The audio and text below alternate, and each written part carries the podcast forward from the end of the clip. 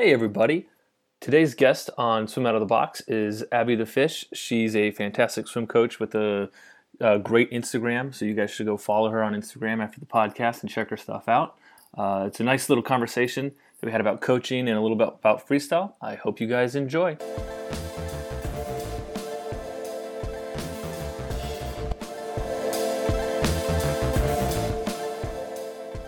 All right, Abby Fish, welcome to Swim Out of the Box. Uh, I'm excited to talk to you because I always get to see you on Instagram, and you're always um, so thoughtful. I think about not just swimming, but also how you represent yourself. Mm-hmm. Uh, and I think that's something different than what we do on Swimbox on Instagram. Is we just kind of give information about swimming technique and swimming in general. I really like your personal approach to how you share things on Instagram. So I'm I'm really excited to just talk and get to know you actually. Yeah. So give us a, a bit of a background about yourself, please. Yeah, well, first of all, thanks for having me. Um, I always enjoy talking to people, meeting people within the network of the swimming community. Uh, I feel like we're always like three degrees removed from each other, um, even if we don't know each other directly. So it's great. But uh, yeah, so I uh, I appreciate what you said on Instagram. I do try to be super transparent. Uh, I realize like yeah, I run a company and I have a, my own brand, but the brand is mine and it's based off of me, and so I want to be super personable. I want people to know who I am um, not just think of me as kind of like something that's behind like a shark face or anything like that. Um, right. So yeah, I like to let my personality run through. And like this morning, I uploaded a video of me hip hop dancing, and that's nothing to do with swimming, but uh, I think it's hilarious. It entertains me, and people think it's funny. So that's kind of my yeah. approach with that. But uh, yeah, swimming's been a part of my life for basically all of my life. Um, I started swimming when I was four years old. Uh, my mom was fairly reluctant on that. She was like, "Yeah, you're a little young," but she let me make the choice, and I started swimming. And yeah, I retired at the age of uh, 25. So I had a fruitful 20 year career going on, um, and That's it amazing. pretty much hasn't stopped. Yeah, I started coaching as I was still training, and um, mm-hmm. yeah, now I've had a bunch of different coaching jobs, and have ended up now with my own business. And it's been a crazy, wild ride, but uh, I'm stoked to see where it continues to go. Cool. So I'm always interested why people go into coaching. Mm-hmm. So what were like some of the reasons you went into coaching because we all have our own sort of reasons, I guess. Yeah, so actually, I didn't want to coach. I was like pretty darn adamant that I wasn't going to coach because I saw a bunch of people that I knew that were like pretty bitter with their swimming careers get into coaching um, just because they didn't really know what else to do and they didn't really know like what their identity was outside the sport. But then they'd be in it for a couple years and then, you know, move on to something else. And with females on top of that, it was kind of like, well, how do you balance even coaching anyways? Like say you liked it and then it's like how do you have a family and kids and mm-hmm. balance everything else? So I was like, you know what? No, like this isn't the profession I want to be in. I'm going to go to physical therapy school, like very much dead certain. Like that was my path the day the first day I set on campus for college and that's the same major I had all the way through college. Like that was what I was determined to do. Um, but ironically, uh, I retired early at UGA. Um, during my senior year, I had a bunch of different like health issues and uh, shoulder problem, and just kind of like life happened when, to me when I was in college, um, mm-hmm. which I felt like kind of forced me to make a decision on you know swimming earlier than I wanted to. So I left with a very bitter taste in my mouth, and I was definitely like, no. Um, but I, once again, most of my friends were swimmers. Um, so when I stopped swimming, everybody else was still training, and I was at home twiddling my thumbs, being like, "Wow, I have so much more time to do things, but I don't know what I should be doing. Um, and yeah, I was dating someone at the time who uh, was a coach as well. And they were like, you know what? You should coach. And I was like, absolutely not. 100% no. Um, and one day turned into two days, and two days turned into three, and just slowly but surely. Um, it was kind of like, why don't you just come to the pool? Why don't you just try it out? Why don't you just see? And uh, yeah, I ended up going like once a week, twice a week. And then it became, you know, I was back at the pool every single day. And it helped me totally change my attitude on my own swimming career. And it just helped me remember from a coaching perspective, like I was an eight year old running in with my goggles on and my backpack down to my knees and just kind of like a hot mess. And that's what I loved about swimming. It wasn't necessarily like, all the accolades or things that were happening to me in college that you know made swimming better. So yeah, I started coaching and haven't stopped since. Yeah, so it's actually kind of interesting parallels because I swam at the Savannah College of Art and Design. Yes, So-. So exactly. So we kind of like have that Georgia connection there.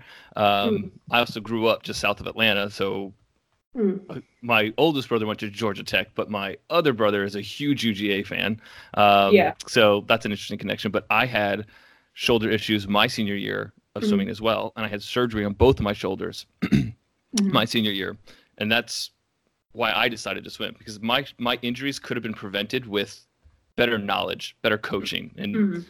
when I had this, the the injuries, physical therapists didn't know how to fix me.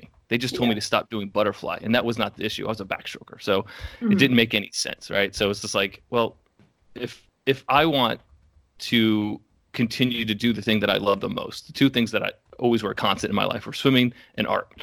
Um, I was like, well, I've got to figure out how I can teach somebody else to never have those injuries, and so Mhm. that's why I got into coaching. And so it's kind of like it's interesting, and you brought up really good points. I think it's no one gets into coaching to be a millionaire, right? No one's like, oh, I'm going to be filthy rich as a swim coach. Yeah. All right. So Negative. yeah, like this decision you have to make. Are you going to be able to afford having a family and free time? Because I think what a lot of people don't know about swim coaches is they have very little free time. Yes. It's like a traditional swim coach for sure, right? Where it's like Mm. you're on deck all day long at practices, and then you're on weekends you're at swim meets. And yeah. It's just insanity. So we uh, we employ a lot of new coaches, and so it's just interesting to, to try to give them opportunity to have some free time and not be on deck all the time. So Mhm. it's really kind of nice, like trying to help swimmers out. It was like my past coaching career, but now I'm trying to help coaches out. Like I, I don't want other coaches to have to struggle the way that I struggled. Um, I don't know about you, but my first couple of years of coaching were rough. I don't. yeah. I think I made like 12 grand my first two years of coaching. yep.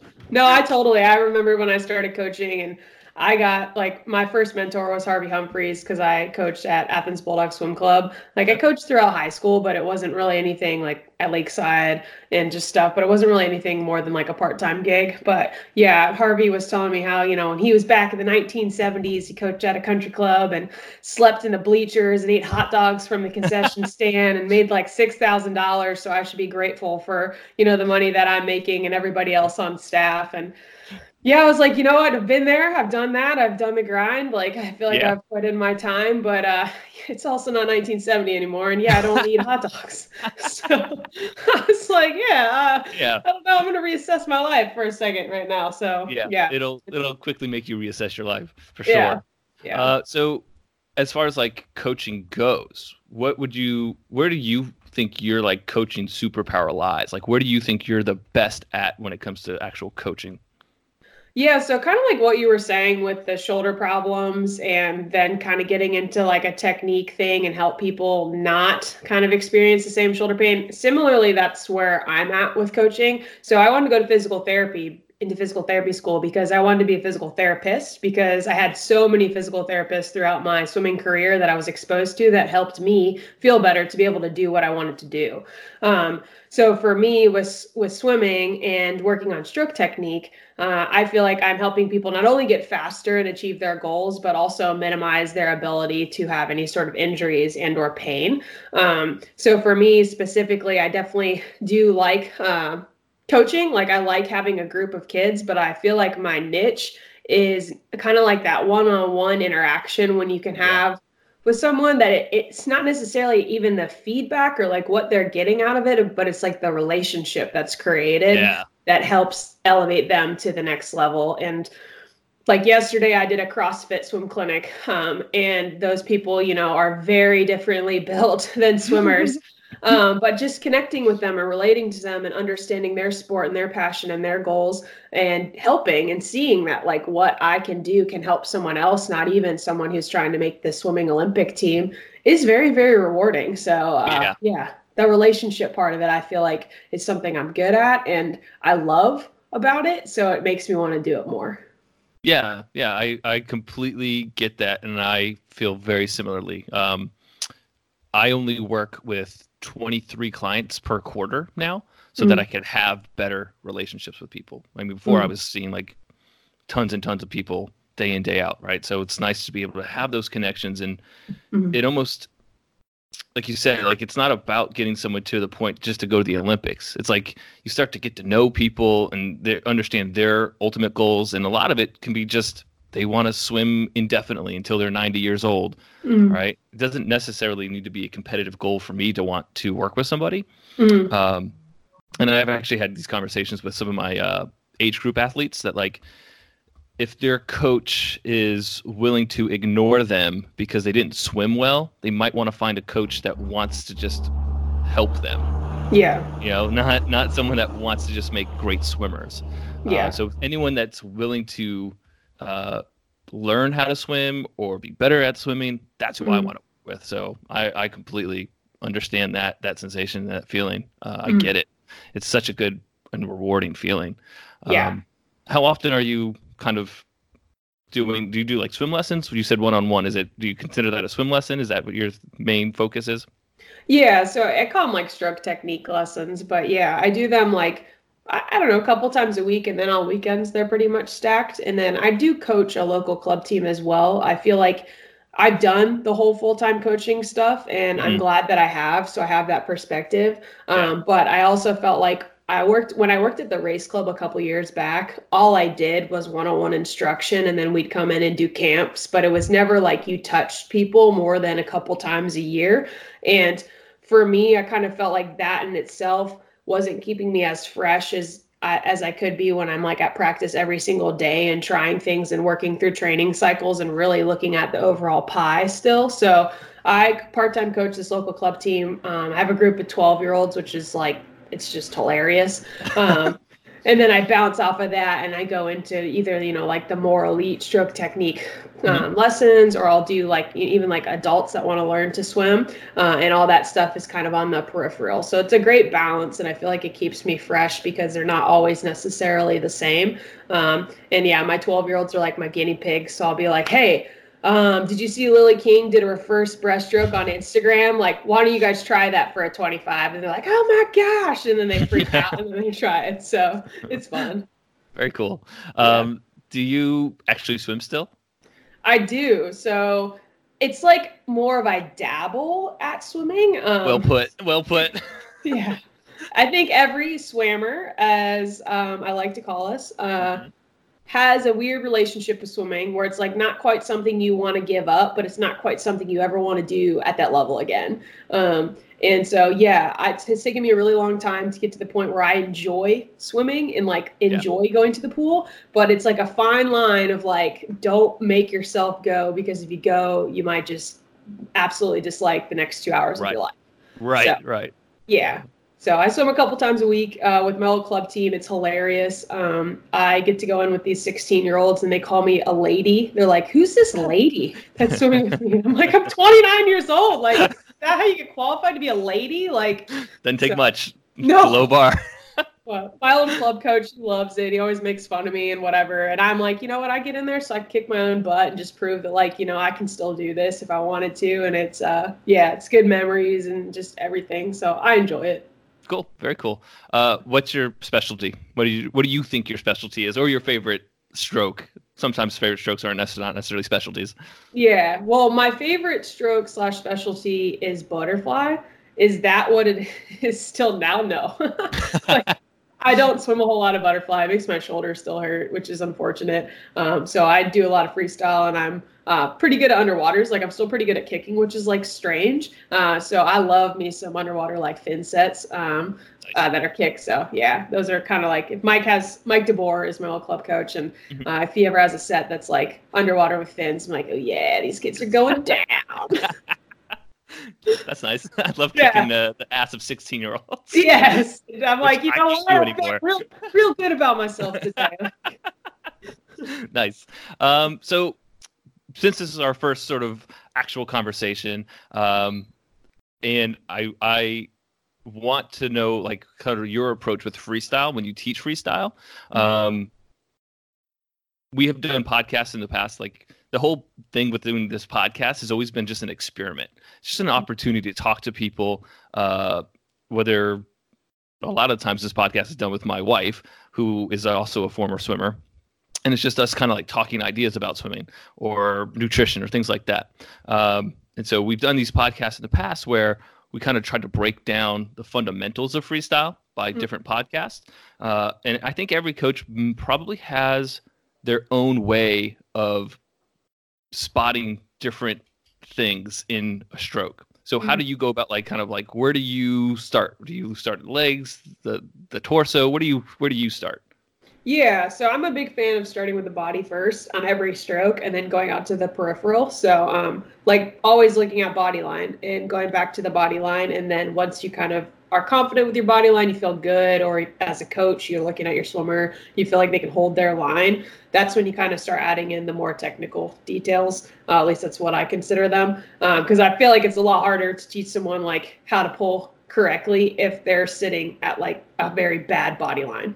Um, right yeah. So a stroke technique for me, I always use this analogy. It's like a puzzle and you have all these pieces and there's all these things that make sense and these things that help and coaches articulate them all very differently. But it's like the art of coaching is looking at this all these puzzle pieces and then putting together essentially the masterpiece in the best and fastest and most efficient way that we can with whoever we're working with. So you can obviously put the pieces pieces of the puzzles together at different times and at different points and probably end up with the same outcome but it might not be as quick. So right it just depends on how you look at things um, and what you choose first to go with. And for me, it's always body line. I think it's the easiest to start with, and then you go from there to the appendages.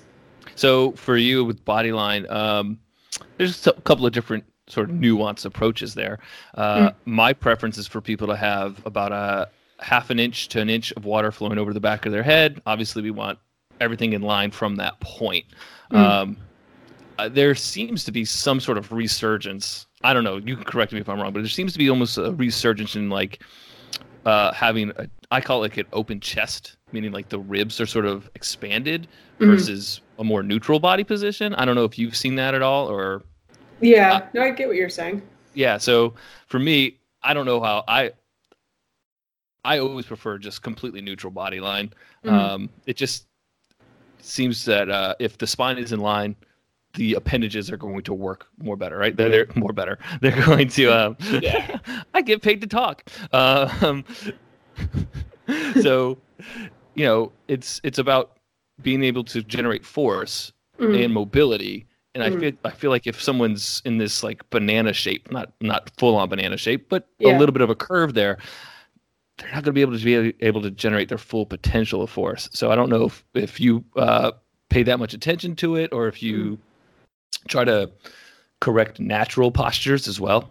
Yeah, well, that's the thing, and I think for a lot of people, um, like I stand that way. So I actually stand with my hips rocked forward, um, and a lot of people in our just general society, not even swimmers, do. Um, and we don't have very good control of our pelvis. Like someone, yeah. like you probably have a pelvic tilt some in some direction. I have a pelvic tilt in some direction, um, and a lot of that is due to the fact that like I don't know how much like research and stuff that you read, but I'm like a nerd when it comes to these things. And like, so am I. Mm. You know, as far as like the glutes, like we don't have very strong glute muscles. Like a lot of times there's people who can run miles and miles and miles and miles and they don't even fire their glutes the entire mm-hmm. time. And with swimming, if you don't have strong, like a back strong, strong back posterior chain, you're going to sink and you're going to go into that banana shape. And so for me, yeah, like body line is what I would look at. I think you're totally right. The ideal is a neutral body line.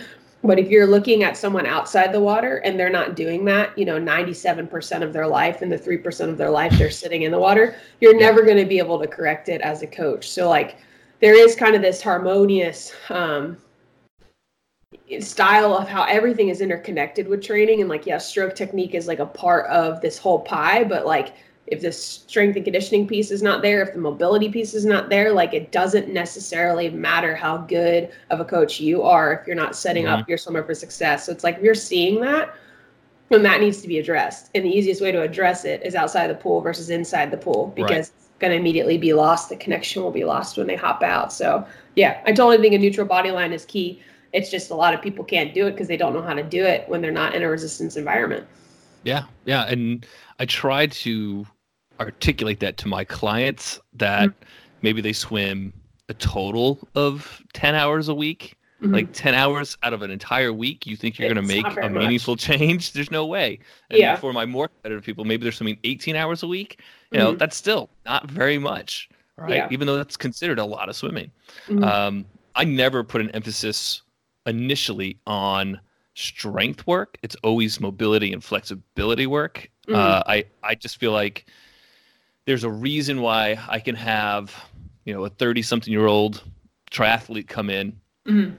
and not swim as fast as a 14 year old female. Yeah. Right. It's not because he's not stronger than them. It's mm. it's because he doesn't have the flexibility. He doesn't have the opportunities to set positions basically like mm. a younger athlete would have. Yeah. So we fo- I focus a lot on that and um, I would I would really encourage you to look into PRI, uh, mm. Postural Restoration Institute. I don't know if you have or not. Yeah. Um, if you you should definitely go to one of their their clinics and courses. It mm. is really really helpful to teach people uh, posture and how their breath affects their posture. Yeah. So we go like I said, you're a nerd. I am. So equally a nerd when it comes to this stuff. Like yeah, it's just I've just like the the human body is such an interesting sort of mechanical thing and and mm-hmm. it's like I don't know if anyone really knows how it works. You know, like yeah. people yeah, have insights on it. Yeah. But it's not like really figured out. So it's kind of cool how, mm-hmm. especially with swimming, there's all these changes that take place because I think mm-hmm. as we learn how bodies work better and better, people are changing the way that they move in the water as well. So it's kind of neat. Um, yeah. Yeah. Yeah, I had a guy who was a physical therapist when I was in um, kind of outside of college and in grad school, but still sort of training. So I retired and then I came out of retirement and continued training. And he did a lot of that stuff where it was the same sort of like shoulder exercises, but the focus was more on the breath and how the breath affected my posture during those exercises and whether it elevated my ribs and kind of forced the shoulder up into its joint or it kept it decompressed. Um, yeah, and it's super interesting. But once again, it's like, you're talking about this institute, which like, yeah, okay, you and I both know about that, but like the coach down to down the street, right. do they know about that? You know, it's like not very well like mainstream, and I think that's like it's key for someone like you who's able to work with people and bring that knowledge. Like that's super important. Like, and it's super important for me who has a voice within this the community as well to be able to say like, hey, there isn't just one way to do all of this. Like, and there's yep. a lot of other theories out here, and they work. Um, so yeah, I, I totally agree that the mobility is super important uh, for swimmers. And um, I was the opposite. I'm actually too tight on my shoulders. So maybe that's why I'm like, you know, strength and conditioning is more of a component and you're more like flexibility is a component. And there's definitely a merge yeah. between the two of them. But uh, yeah, I was the weird swimmer that had too tight of shoulders versus the swimmer that had too loose of shoulders. Huh, yeah, I was. I'm the opposite for sure. My shoulders kept dislocating. That's why I yeah. had surgery. You're the hypermobile guy. yeah, Right, exactly. yeah. So yeah, I always I always kind of view myself more as an adjunct to the coach on deck. All right, because I don't do any coaching on deck anymore. I only do uh, in like one-on-one lessons now. Yeah. And I don't think it's fair to expect a coach on deck who might they might be their coaching superpower might be training and, and mm-hmm. protocols for training, not technique. Yeah. Um, so it's kind of like we need to figure out how to work together and not not treat swimming as like feast or famine. I'm not mm-hmm. trying to steal anyone's swimmer. I'm trying to help that swimmer, right? I'm not trying to mm-hmm. tell that swimmer their coach doesn't know what they're talking about. I'm trying to help that coach achieve what they're trying to achieve. And mm-hmm. so I think there's there's a, a synergy that has to be achieved and it's it's hard because swim coaches are very territorial about their swimmers. Mm-hmm. So it's tricky. It's a tricky thing to do.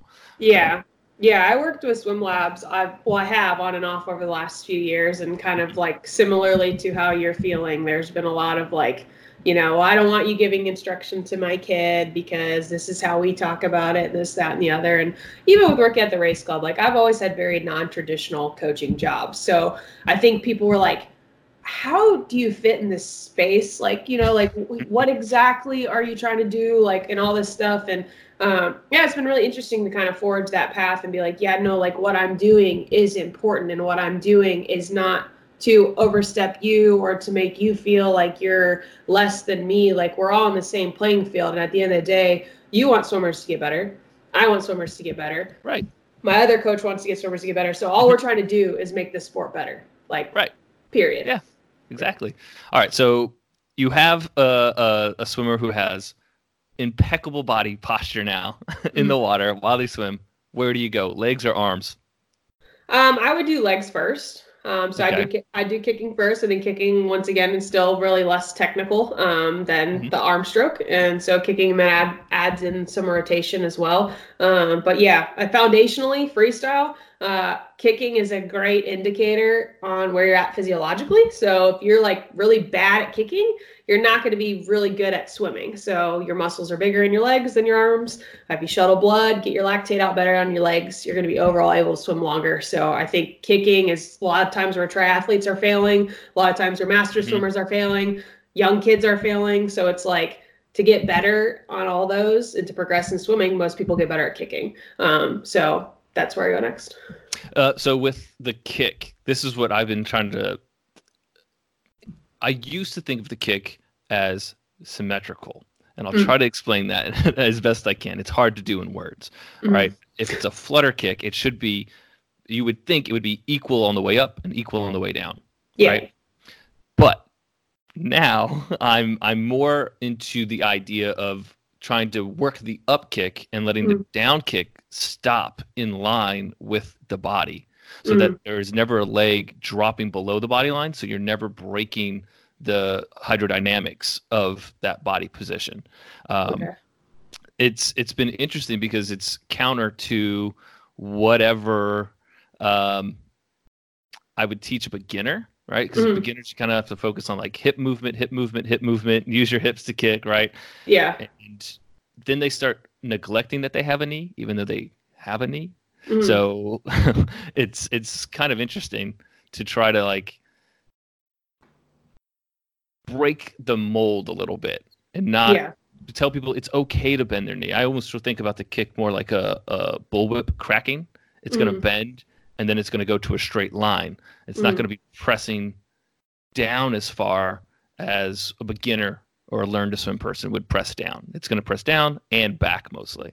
Mm. So that's what I try to focus on. And of course, uh, ankle flexibility. Um, mm.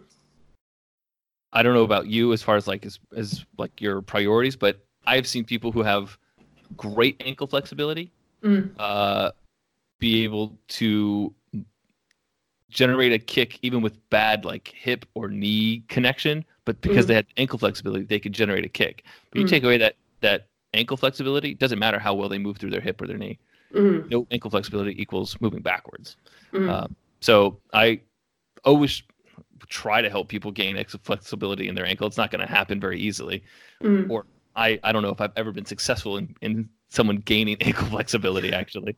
Yeah. we try. Yeah. um, so um, one of the things I want to do at, at some point is like meet up with you. I would love to come visit you and like just mm. like, do things and, and, experiment and play around with like these different concepts uh, and see how they work. Um, one of the also the other things that I started to take on, upon is I get a lot of people that are uh, master swimmers who have had a long swimming background. Mm. And so I actually start focusing on their arms first because mm. I've come across this uh, phenomenon that happens where people are swimming only through their shoulder joints, specifically their AC joint. Mm.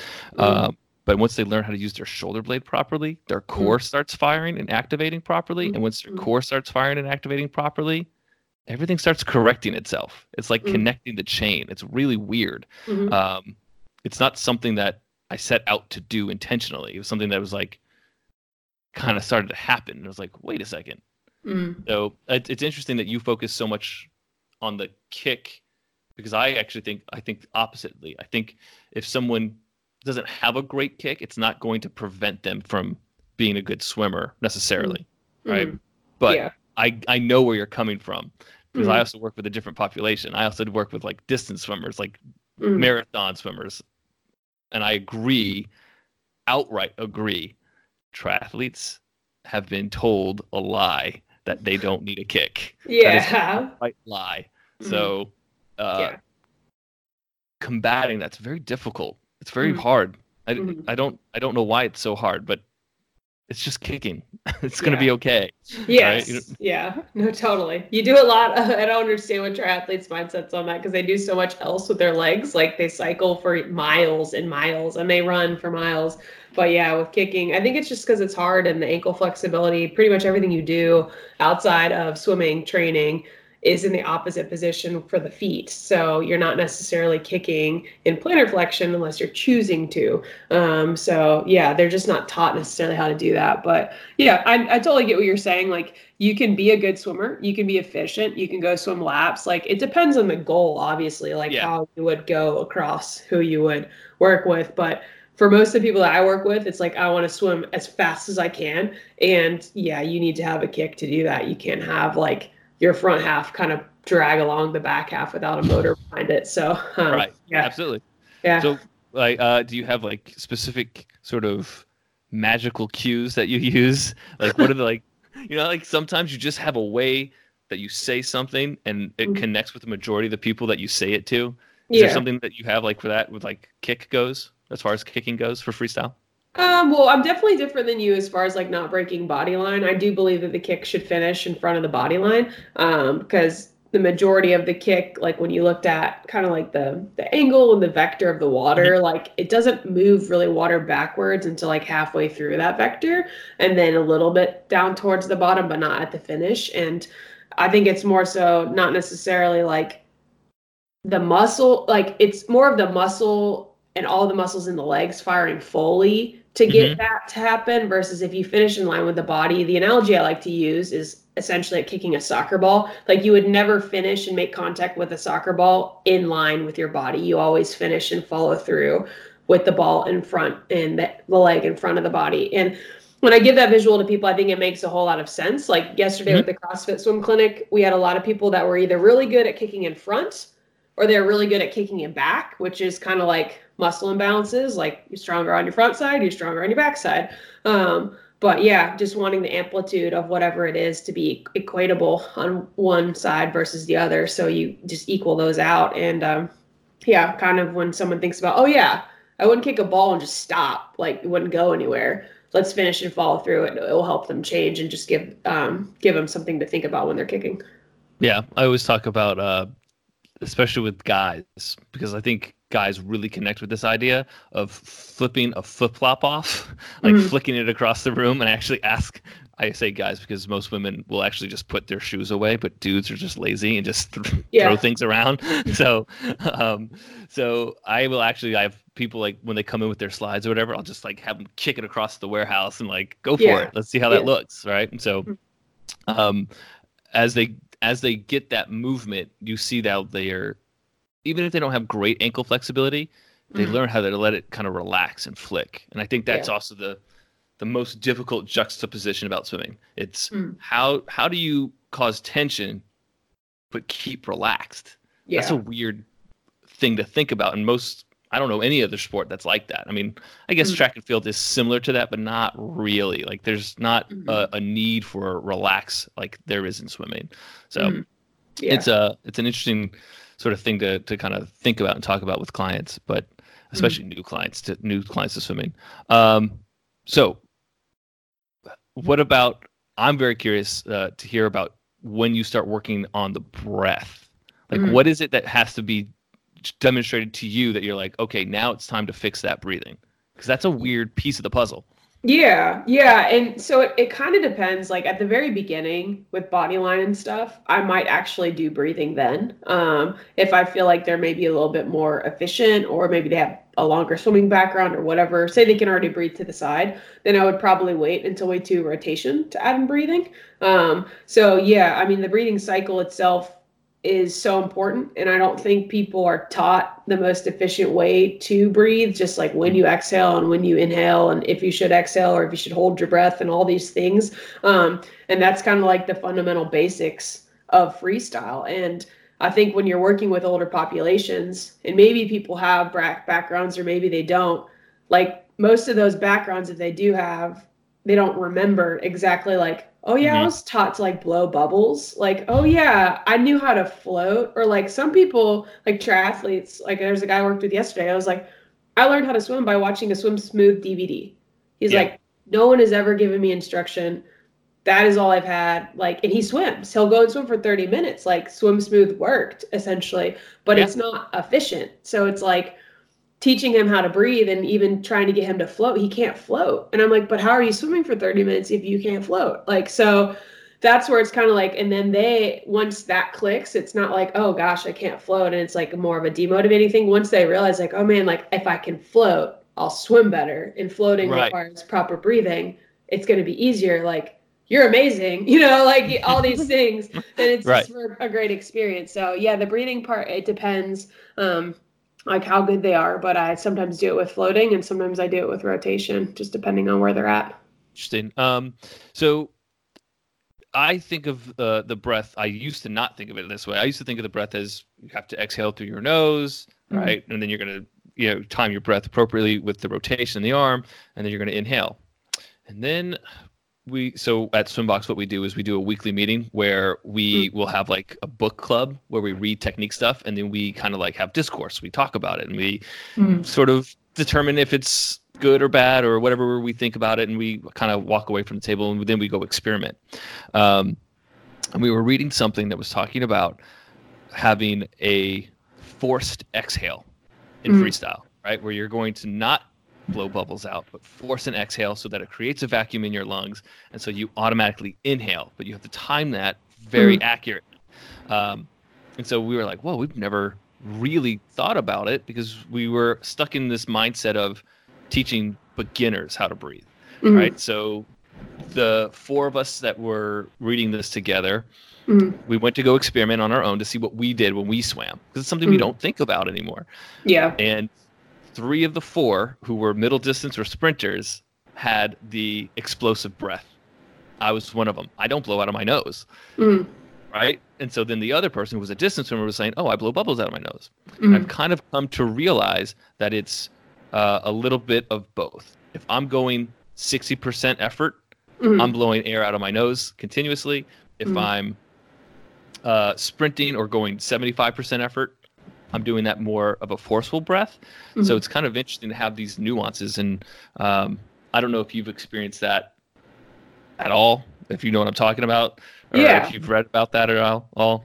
It was actually really crazy. So I was working with a girl, not this weekend, but past past weekend. She's from Canada. She's pretty good. She's um 11. Uh, and her mom was like, "Yeah, her backstroke is just like ah, something's wrong with her backstroke. Her arms just don't move, and like la la la." And I was like, "Okay, we'll take a look at it, see what's going on." And she was breathing in and out of her nose on her backstroke. Oh, Have you ever seen that before? no, that sounds terrifying. Yeah, and I was like, well, no wonder why you can't actually speed up your arms. Like you're getting no air, like the Yeah, whole time. Killing Yeah. herself.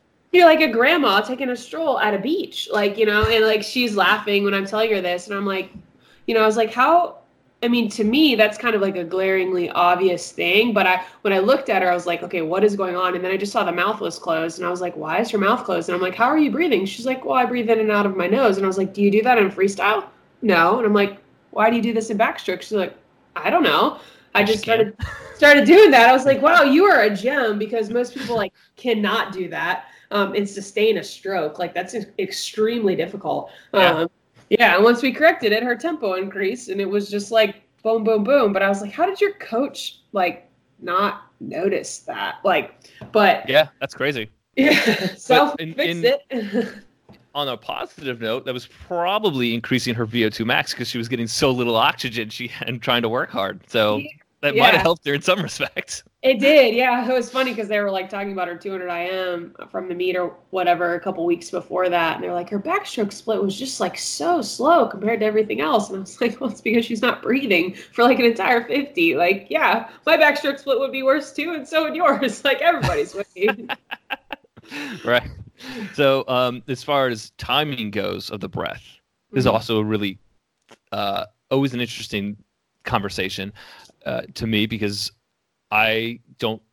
I used to teach you start to turn your head as you initiate the pull or you initiate the catch. I don't teach that anymore.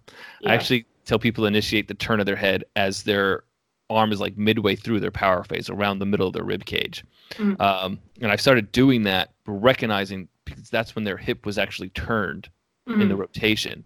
If they, I, I think of like the body in like in in globes. Your head Mhm. is a really small globe. Your hips are a big globe. All right? Mhm. so your head can move a lot faster than your hips can. Mm. So if I start moving my head before my hips, then I'm going to take an early breath. But if I move Yeah. my hips, then my head, no issue. Mhm. So that's that's how I teach the timing. But I've had uh, coaches disagree with me in the middle of clinics. Like uh, one of the things I do also is teach the level one and two certifications for master swimming, and Yeah. you know, people will outright be like, "No, that's not how you do it." like, okay, Yeah. all right, sure, prove me wrong, I guess. Yeah. Yeah. so is that is that Yeah. a similar approach for you, or how do you how do you approach it? Um, well, yeah. I mean, I think the most traditional way of breathing is what you were saying before, where it's hand entry, head turns kind of thing, and it's in conjunction with the pole. And, um, you know, with like kind of like Swim America and other these like Mhm. main learn to swim, they teach that specifically, and they teach, um, you know, catch up freestyle, which is all kind of Mhm. great. Um, but That's Yeah. very see of you.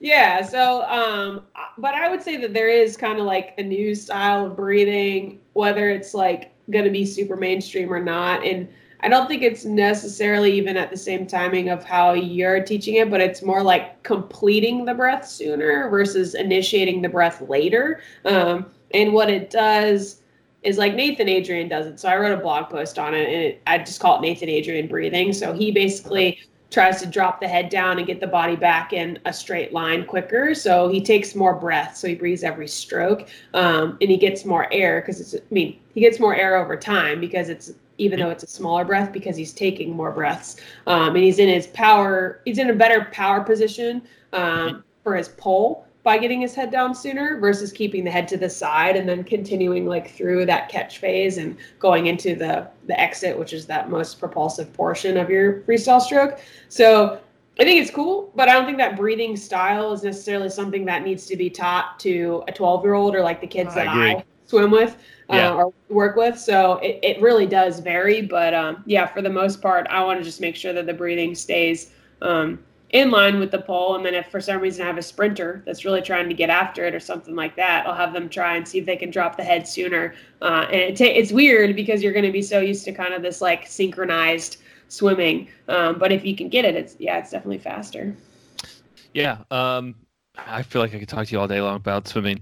I don't want to keep you too much longer though, uh, and we can do this whenever we want, right? It's just, it's a Mhm. phone call, so this is easy enough to do. Uh, so I I I want to continue to talk to you, but I also don't want to take up too much more of your time. Um, so any sort of uh, thing you want to share with any uh, people listening out there about freestyle in general, like some things like like common mistakes you see, um, common uh, troubleshooting things that you have to go over, anything at Mhm. all? Yeah, so I mean, I feel like I over the years have kind of created a philosophy of like a drill progression that what I would take someone through, kind of like what we're talking about, but it would be in more literal literal terms if I was working with you.